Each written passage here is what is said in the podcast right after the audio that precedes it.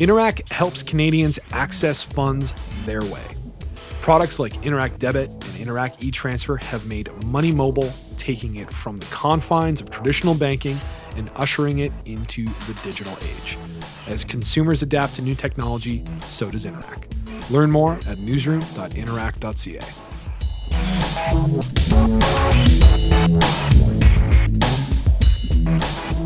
Good morning. Thank you. My name is Alex Paterson. I am the Executive Director of Canada 2020. Thank you very much for being here today at our National Pharmacare Forum. I'd like to open by acknowledging that we are on the traditional and unceded territory of the Algonquin people. So, today, we're here to engage in discussion on the National Pharmacare Initiative.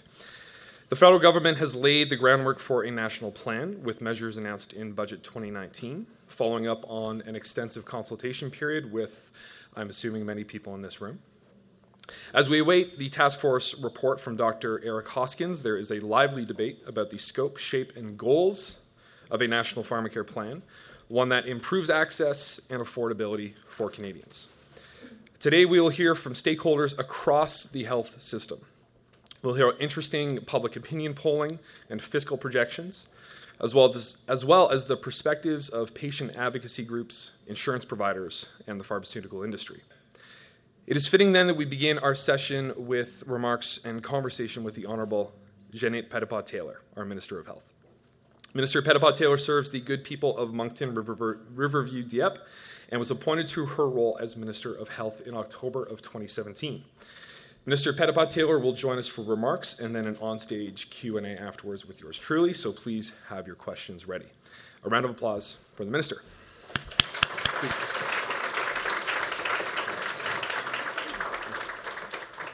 Well, good morning, everyone. It's an absolute pleasure to be here with all of you. I have to say, I left Moncton, New Brunswick yesterday and it was nice and sunny. Um, and someone in the plane told me that Mother Nature must be in menopause right now because she can't decide if she's hot or she's cold. Uh, but this morning when I came up, I was feeling a little bit uh, chilly. Uh, but, anyways, hopefully uh, spring will be upon us very soon and summer is right around the corner. When introducing the Medical Care Act over 50 years ago now, my predecessor, the late Allan MacEachen, proclaimed the words that have become the hallmark of our system, and I quote, that all Canadians should be able to obtain health services of high quality according to their need for such services and irrespective of their ability to pay. We all know that Canada's healthcare system is one of the most cherished national symbols, right up there with our flag, our armed forces, and our Constitution.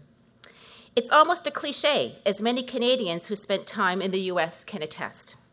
Canadians are proud of their healthcare system, and we don't need polls to tell us that. It's about the values that we hold dear as Canadians.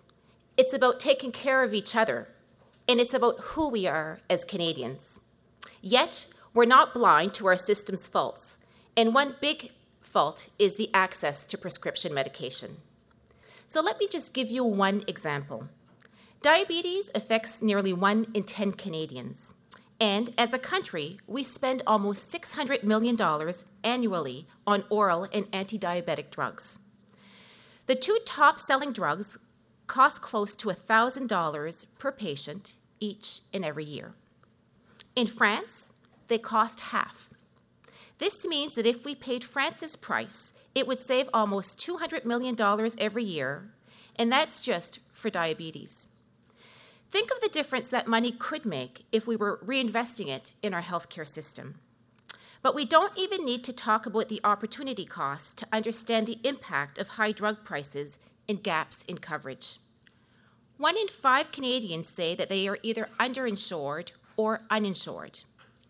In addition, every year, one over 1 million Canadians give up basic necessities such as food and heat for being able to afford affordable medication. But this isn't just a, a, statistic. In my previous career as a social worker, it's a tragic tableau that I saw time and time again. I can remember on many, many occasions that I would accompany my clients at the hospital and they were seen uh, and examined by doctors. And at the end of the visit, the doctor would provide them with a, with a prescription. And I can tell you honestly, many of my clients simply looked at the prescription and looked at me and said, What do you want me to do with this? And it's not that they didn't know what to do with it, but they simply knew that they could not afford it. And they had no way to pay for it. I know we can do better, and we will.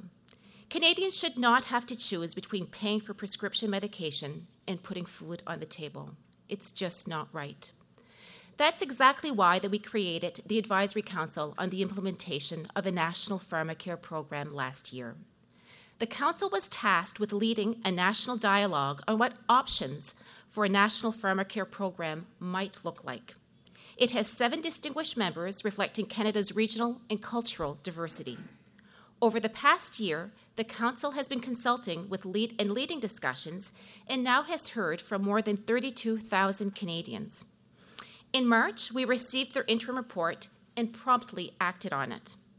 Our Budget 2019 lays out the groundwork for a national pharmacare, with several bold steps that will help make prescription drugs more affordable and more accessible. Chief among these is the creation of the Canadian Drugs Agency, which will negotiate savings on prescription drugs and has the potential to save Canadians some $3 billion. It will build on the success of the Pan Canadian Pharmaceutical Alliance, a group that combines the negotiation power with provincial and territorial and federal drug plans. So far, it has negotiated savings on more than 250 brand names and 60 generic drugs. But that's not all. Over the past years, I've had the privilege of meeting with many Canadians with rare disease and devoted people who care for them, and many of them parents. While the disease themselves are rare, those affected with these diseases certainly aren't. Rare diseases touches the lives of about 1 in 12 Canadians, and two-thirds of those clients are children. These folks are already dealing with enough challenges without the astronomical cost of drugs, which can range from $100,000 to upwards of $2 million per patient every year. These prices are often so high that insurance plans can't afford them, and it can take a long time to come to an agreement on price, and that's all while, while patients wait. Access and affordability really go hand in hand. And that's why that in Budget 2019, we've made unprecedented commitments to help provinces and territories make drugs for rare diseases more affordable. It invests up to a billion dollars over two years starting in 2022, with an upwards of a half a billion dollars annually every year from there. This historic investment is a part of our new national strategy for high cost drugs for rare diseases. It will ensure that those who need treatment get them by gathering evidence, making decision making and access more consistent across Canada, and negotiating with manufacturers. I look forward to seeing the difference it makes in the lives of Canadians with rare diseases. We are also reviewing drugs and medical devices more quickly and finding ways to support innovative treatments. My department has accelerated the review of many new medicines, and we continue to expedite more so Canadians get, can get access to them faster. This is especially important for Canadians with rare diseases, as almost one third of all applications for new drugs are expedited reviews drugs for rare diseases. We've taken steps to reduce the time between our approval and recommendation for reimbursement so that new medicines will be covered by plans sooner. And finally, we're modernizing the Special Access Program to better meet the needs of patients and physicians. In conclusion, I want to state clearly that we are all aware of the challenges that we face. Yet, to paraphrase John F. Kennedy, we chose to do it not because it is easy, but because it is hard. We are well on our way, yet we will not rest until all Canadians get the medication that they, that they need and that they can afford.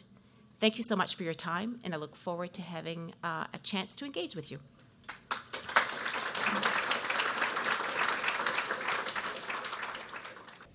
Uh, Minister, thank you very, very much. Um, I I know that we're a little crunched for time, so I am. We're going to go right to audience questions, and I think we've got a couple of roaming mics in the room. While we get one set up, and and if you do have a question, just pop your hand up, and, and Mira or Carolyn will will come on by. While we're waiting for our first question to be set up, though, a framing question for you. Uh, we are in May right now. You know, election will be called uh, in October. We're heading into a campaign season. We had Minister uh, Bernadette, Bernadette Jordan in our space last week, and we were talking about connectivity and her ambitious plans around rural economic development. And, and she's got some big plans and big ideas between now and, and, and, and not a lot of time to do it. So, I, a, an opening and a framing question for you um, What can we expect between now and when the writ drops in terms of making progress on some of your bigger ideas that were introduced in Budget 2019? Specific to pharmacare i'm yes. assuming yeah because there's many items that have been mentioned mm. in the budget but i can tell you when we stop and think of a national pharmacare program we've been working um, on this initiative not just over the past year but since we've formed government we recognize that if we want to put together a national pharmacare program to meet the needs of Canadians, the first thing that we needed to do was start to lower the drug the price of, of, of drugs in this country. Without doing so, we won't be able to afford a national pharmacare program. So there's been much work that's been underway in order to start that work. Last year was a very much an important step, however, uh, and um, with respect to putting together the advisory council. I was criticized last year by some saying that it took too long for us to put together the advisory council. But we really wanted to make sure that we had the right members sitting on this council. So it wasn't just choosing anyone. We wanted to make sure that we had experts in different fields. And we felt very, very good with the council members that finally were selected. And they've been really busy this year. Uh, so as a result, uh, we're going to be taking that information that they're going to be bringing to us later on within the next few weeks. And I know everyone in the room is anxiously awaiting their final recommendations with respect to the report. But from there, we're going to be working forward on working on those recommendations. Uh, then from there, we have, uh, as you've indicated, an election that's coming up. So platform issues are going to have to be looked at. But again, the work needs to continue with respect to lowering the cost of drugs uh, in order to move forward with, uh, with a plan for Canadians that meets the needs of Canadians. Question in front here. Hi, Minister. Uh, my name is Tessie Sanci. I'm a reporter with Hill Times Research, and I cover health. Um, my question is actually about something we haven't talked a lot about when it comes to pharmacare, which is the technology infrastructure. Um, that was one of the key recommendations of the interim report. Just curious as to whether your government's making any moves in that area. We know about the drug agency. What about the technology that is actually supposed to connect the provinces together? Well, with respect to that, as you've indicated, with respect to the investments in budget 2019 that we announced, the creation of the drug agency was first of all that foundational piece that we need. With whatever option or program uh, that we are going to choose for a national pharmacare program, we certainly recognize that that was the foundational piece. Moving forward with respect to that infrastructure, that is certainly steps that we're going to have to be taking. Uh, and again, all of our partners will be working together in order to make sure that we move forward with respect to the work that needs to be done in that area as well. Uh, but as of now, uh, the first step is really putting together this Canadian Drug Agency. We recognize that that's really number one, and that's the work that we're moving forward with immediately. Uh, but again, recognizing there's a lot of other pieces that need to, to, to be put in place. Durhane Wong-Rieger with the Canadian Organization for Rare Disorders. Obviously, a huge, huge thank you in terms of what the ministry has done, uh, what Dr. Hoskins has done, we felt very, very strongly that um, the consultation process was amazing. And we're really gratified that at the end he seemed, you know, there certainly was a lot of listening. So we really are very, very um, appreciative of everything that's done and certainly in the budget, the reflection there. Um, some people have challenged us to say, well, it's not going to start to 2022, but I think for us, this is a great opportunity to think about how do we put that plan together and make sure it's used. I mean, nobody expects that a half a million dollars a year is going to pay for all the drugs, but this is a great opportunity to think about how do we deploy that. So I think that's been huge, huge for us, and we really appreciate it. Don't want to sound ungrateful and don't want to put a negative spin on it, but we do have some huge concerns, and I think, as I've written to you before, is that on the flip side of it, the consultations around PMPRB and the Patent Medicine Price Review Board have been the flip side. We all agree, and there's nobody agrees more strongly than the rare disease patients, that we need to actually have prices for drugs that are not only in line with other countries, but obviously affordable. We, we strongly agree, we support that, we will work for that. We are very concerned that the process by which this is being proposed is actually going to make everything that we're doing in terms of making drugs available absolutely moot because those drugs are going to have a very difficult time coming to Canada in a timely fashion. It's not that we're against lowering prices and having a strategy for it. It's just that the approach that's being taken is one that's going to be so detrimental, and nobody seems to be willing to actually consider the options. I sit on the steering committee, and I don't want to tell tales out of school, but as a steering committee, we've been told these are the alternatives. This is the plan. This is what we've got, and I think other people in that steering committee will say that. You may not propose alternatives. You may not look at other ways that we can achieve this that will not harm the, the provision of drugs. We don't understand that. This is so opposite of what Dr. Hoskins did and ended up with what I think was a really good proposal that actually does meet the needs of Canadians. And I'm just pleading to you before we go down that route, can we not just say we all have alternatives? And it is so, so frustrating that we're not able to do that because all the great things we're doing towards pharmacare are going to be absolutely cut off because of what we're not doing in terms of looking at how we can make those prices affordable but not in a way that's going to harm people. Well, thank you so much for your question. Uh, when it comes to, you know, modernizing the Patented Medicine Prices Review Board, we certainly recognize there's a lot of work that's been done and a lot of work that's underway.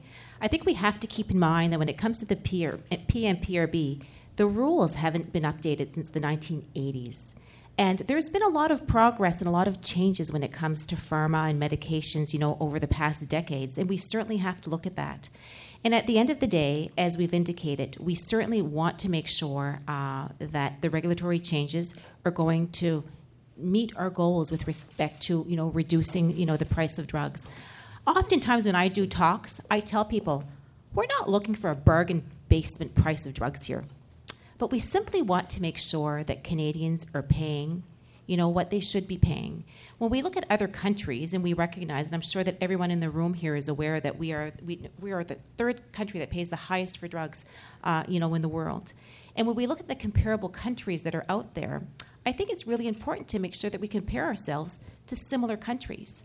Uh, if we look at Germany, if we look at the UK, if we look at, you know, so I think that we have to look at, you know, ways that we can certainly, you know, uh, do that. Uh, and a lot of work has been done. I know that there's been a lot of concern with respect to the proposed changes when it comes to, you know, different regulations. And that's why that we called upon Do- uh, David Dodge, the former governor of the Bank of Canada as well. You know, we got, we thought, let's have an independent person that's quite respected. And I would think that David Dodge is one of those individuals. And he came back as well, you know what I mean, and reviewed, um, you know, the, what we were proposing. And, you know, he, he as well indicated that he felt that, you know, it was, it was, you know, a good path. So again, we continue to do some work with respect, you know, to the regulations. We have had consultations with many, uh, and we are listening.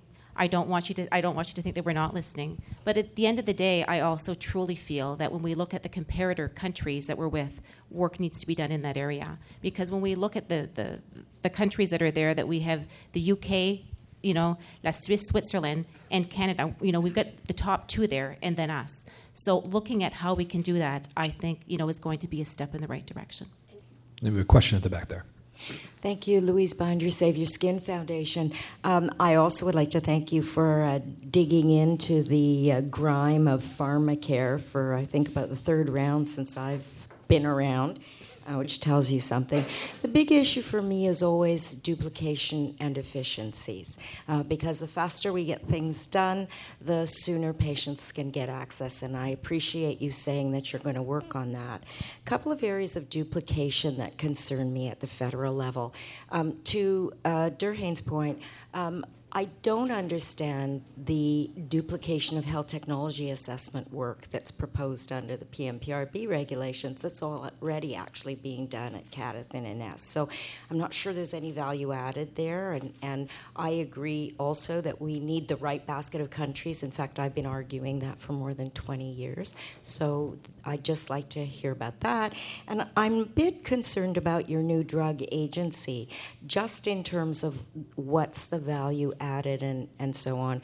PCPA, uh, I think, tries to do a very good job, but could do better with with more negotiating skills and managed entry agreements and risk sharing agreements and so on. So, what's the, I just always look for value added in new things. Thank you so much. Um, first and foremost, when you talk about cleaning up the duplications in some of the regs, you're absolutely right. And that's exactly some of the work that's being done right now. If we want to get drugs to market in a more timely fashion, I think that there's work that can be done to get rid of that repetitiveness. And that's some of the work that is underway right now. Um, so thank you for those comments. With respect to the Canadian Drug Agency that we want to create, um, the mandate of that agency that I see for sure is at least twofold, and I'm sure there's going to be other added responsibilities that are going to be added there. But again, as we've indicated, and Dr. Hoskins and his council members have made it very clear that the foundational piece of a national pharmacare program, whatever format that's going to look like, we absolutely need to make sure that we have the, the drug agency. So I was pleased that in budget 2019 that we had the initial funding for that. The first part of the mandate of the drug agency will first and foremost to, to negotiate the prices of drugs. We recognize that in this country we have over 100,000 private drug plans uh, in the country. We have 13 provinces and territories and different drug plans there. So when you stop and think of everyone that is negotiating drug prices, everyone is doing it in silos. So our negotiation power is pretty small. So if we put these groups all together, we'll certainly be able to see an increase in our negotiation power. And a big part of the, of the drug agency will be to do exactly that. So that's one big part of their job. The other part as well, though, which is really, really complicated, is putting together a national formulary. What is that going to look like? And I know that Dr. Hoskins and his council members have spoken, you know, to all of the um, provincial health ministers uh, and many, many stakeholders. As I've indicated, they've had over thir- they've met with over 32,000 Canadians, and what exists in one jurisdiction doesn't necessarily exist in another. So, putting together a consistent drug formulary is going to be a huge job. And the drug agency's mandate will be to look at that as well. Not only just to put together the formulary, but we also know there's so much advancements, advancements that are being done in this area, is also maintaining this drug formulary. So that'll be a, a huge part of their job as well. Um, and again, if it was easy, I think that probably many people would have done this a long time ago. But I can tell you, um, I see the urgency in, in moving forward in this. And uh, we certainly recognize that we want to make sure that Canadians have access to drugs, and also we want to make sure that they're affordable. So the the the agency that's going to be their two main roles but again, as indicated, there's going to be an awful lot of more responsibilities that are going to be put there. And you're absolutely right when you talk about the Pan Canadian Pharmaceutical Alliance with respect, you know, they've done tremendous work. If we look over the past, you know, five years, we've saved approximately close to $2 billion every year. So they've done some good work. But I think, again, if we can increase our negotiation power, we'll be able to see even more savings there as well. Um, so, you know, with respect to what do we see that agency look like right now. That's you know the snapshot of it right now. But again, our work is underway. You know to continue to kind of fill their basket there to see all of the the responsibilities that they are going to have. Okay. Good morning, Minister Janet Yale with the Arthritis Society. Uh, appreciate many of your comments, and uh, and uh, we certainly support a lot of the initiatives that you're doing to address access and affordability issues for people living with uh, both acute and chronic conditions. I guess I'd love to hear some more of your thoughts around the balancing act that we have to think about. On the one hand, where we want to re- reduce prices and create that consistency that's going to allow us to create savings. On the other hand, when you think of people with arthritis who has, whose lives have been re- transformed really by biologic uh, treatments, one of the things we always have to keep in mind as patient advocates is that it's not a one size fits all solution. By their definition, biologics work differently on different peoples. So, different people. And so, it's, it, it's hard to imagine that one drug in any class is the right solution. And yet, on the other hand, the tension is that we get better cost savings if we do restrict choice. So, and we think about more and more treat to target solutions that are going to come along. I wonder if you could just share, share some thoughts about how we continue to balance that desire to make sure that people have a broad range of choices, recognizing that different drugs work best on different people, and on the other hand, the desire to simplify so that there can be that joint purchasing and cost savings, uh, which obviously are are important to achieve as well. It's a tough balancing act, and I wonder if you have some thoughts on it. It truly is a tough balancing act, and that's why, again, we don't have all the answers when it comes to exactly what this national pharmacare program, you know, is going to look like. And those are the tough conversations that we're going to have to have, you know. And the drug agency as well is going to have to, you know, in, engage in these types of conversations. And they're not just with us; they're with provinces and territories. Belonging to a federated country uh, has its benefits, but also I can tell you it can create some challenges as well. Uh, but again, we certainly want to make sure that we get this right. We want to make sure that we have a program uh, that is going to meet the needs of Canadians. Uh, and again, those are the types of conversations that we're going to have to have with all levels of government there to see exactly what that's going to look like. We certainly recognize there's a lot of innovation, a lot of research that is being done right now. Uh, I just came from my hometown in Moncton, New Brunswick, and visited uh, a center there that's you know pr- um, specializing in precision medicine and everything that's happening there. It's really, really exciting. It's cutting edge. But what does that look like? You know what I mean for our country. So those are the types of conversations. And again, we don't have all the answers to it, uh, but we certainly are, want to get hard at work and are hard at work to make sure that we get this right to meet the needs of Canadians. I am 77, so I, I, know what the drug program is. It's certainly free in Ontario and it's wonderful. And I'm a retired public servant, so I crank it into Sun Life and I pay zero. I have no idea what my drugs are costing me per year because all I see is this zero thing when I go to Shoppers Drug Mart to pick it up. So I would love to see an education, maybe let people know exactly what it's costing. And there are other alternatives to drugs, and I'll give you an example arthritis. I happen to happened to have had been on three different pills, including one for rheumatoid arthritis. I went off to a really good physiotherapist here in Ottawa on Wilbrod. They got me fixed up in four sessions. I'm off all pills. So my point is, I'm not low income, but a lot of people are in this country, and I'm not sure can they get physio. Um, no idea, but I don't think so. Anyway, so I'd love to see education, how much things are costing, and um, Pills aren't always the answer, and I know we're not saying that this morning. But I was on a rheumatoid arthritis, and it was like, the pill was fine taking it. You felt like you had just swallowed dra- drain cleaner by the time you were on it. You can't have a whole bunch of things. You can't have alcohol, you can't be in the sun, you can't have spicy foods, and you can't have coffee, so you almost can't live. So, anyway. it's the big four. yeah, starting with wine. I'm with you. but you're absolutely right. I mean, you know, I think that when it comes to setting up our healthcare system to meet the needs of the 21st century, um, we have to do things differently. Uh, what worked, you know, decades ago, you know, probably still works to some extent, but we certainly have to gear up. We, we have to set up our healthcare system very, very differently. And when we look at prevention, uh, you know, and awareness, again, that is key. My mother, who's now 94, used to always say, Ginette, an ounce of prevention is worth a pound of cure. And when I was younger and she'd say that to me, I kind of thought, what is she talking about? But I can tell you, as Canada's health minister, I certainly see the benefits, you know, of investing, you know, in public education and awareness and prevention. So you're right, we, we, we need to do things differently. And many Canadians are absolutely not aware of the price of medication and the cost because of perhaps that they do have access to plans. And I'm one of those fortunate ones as well. But I can tell you, when I work with my clients and they would see the price when we get to the pharmacy, um, you know, it was a, sticker, a sticker shock to them.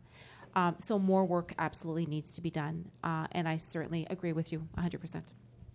I do want to follow up though on the uh, the, the, question of education um, and public education, and um, I, I, think your your point's well made in terms of uh, educating Canadians on uh, the true cost of our of our health system. Is there something there that uh, you feel is within your mandate um, and in your purview to do between now and hopefully through to your next mandate?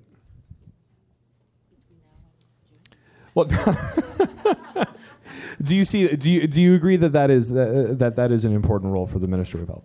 Absolutely, it is. You know, because once again, I think that people just certainly don't recognize the cost of our healthcare system. I'm going to give you just another example of someone that I met not that long ago. She ended up going to the States receiving uh, a medical procedure that had been approved by Canada to go to Boston to get done. The hospital, however, made an error and didn't send the bill uh, to the, the insurance company it sent the bill to her home. She had no idea of the price that this procedure cost the province of Ontario. It was a real sticker shock for her, you know what I mean? Not knowing at all. So I think you're absolutely right. The same applies for, you know, our healthcare systems, our medications, our, you know, our prescription, the list goes on. As a role as a health uh, minister, it certainly could be, you know what I mean, a responsibility that we could certainly take on. Um, and again, the issue of, of uh, awareness and prevention and all of the other um, tools that we have in our toolbox to address, you know, chronic disease and disease uh, in general, we certainly, you know, have to look outside the box to effectively deal with them. Good morning, and uh, thank you very much, uh, the, uh, Minister. The, um, I'm a recovering uh, provincial bureaucrat uh, from another province, but um, I'm interested in a different angle on the pharmacare, and that is how um, the federal government is proposing to work with the provinces and territories on this. There's been a lot of talk this morning on cost, but as you know, uh, your government transfers an enormous amount of money to the provinces and territories every year as part of the health transfer, but they don't get involved in the cost of physician services, the union agreements, things of this nature. So we're having this great conversation going on, and the variability of expenditure per person by province is radically different. So Newfoundland and Labrador is the highest in the country, and let's just say they have a barely adequate public drug plan versus Quebec, which is the lowest expenditure per capita in the country, have a fairly robust plan. So what is the intention or the approach that the federal government is considering on how do you work with provinces and territories and how they have chosen historically to allocate resources on behalf of their respective citizenry? Fantastic question. And that was one of the big challenges as we move forward with respect to this. Why did we choose Dr. Hoskins to chair the advisory council? Well, number one, he's a strong advocate for pharmacare. Number two, he's a doctor. And number three, and very importantly, he's a former health minister uh, of Ontario. So, as a result, we really thought that he had what it took to lead this national conversation. We've asked the Advisory Council not just to provide us with options with respect to what the pharmacare program, you know, could look like, but also a path forward to answer exactly those types of questions. Dr. Hoskins is able to have a frank chat with a real chuck and jive with the health ministers because you know he's been in their in their position. He absolutely understands the challenges that provinces face, the fiscal challenges that they face, and the pressures. Uh, and that's why that we felt that he was the, a good person for the job. And also, he could have those frank conversations with them. And I've got to be frank with respect to uh, Dr. Hoskins. He's told us that the feedback that he received from all uh, provincial health ministers and some finance ministers was that they were cautiously optimistic about our approach moving forward. Uh, so again, looking at kind of the funding formula and all of that, that's a big part of you know a very complex discussion. But those are the types of things, you know what I mean, that we've asked um, you know Hoskins and his group t- to really embark on. Uh, because we recognize a national pharmacare program doesn't come without cost. We also recognize that, as I've indicated earlier, that provinces and territories have some form of plans that exist for different age groups, let it be seniors or low income individuals. Uh, and their formularies are all very, very different. So just having that conversation and, and, embarking on this is complex. And that's why we say, is the National Pharmacare Program going to be in place in September? No. We know that there's a lot of work that needs to be done here to get this done right. But to get it done right, we absolutely need to have a plan. And that's why that we are taking our, our time to make sure that, that, that we, we do it right. Um, so moving forward, you know, again, I'm truly looking forward to seeing that report in the next uh, few weeks, um, next month or so, and uh, then from there to be able to continue on the good work that needs to be done. Minister, thank you very much for your time today. I think uh, we are we're over by a minute or two, so um, I'd want to thank you very much for being here. Um, I'd like to invite you back once the report is uh, is for public consumption, um, and uh, I'd like the room to give the minister a warm round of applause. Thank you very much.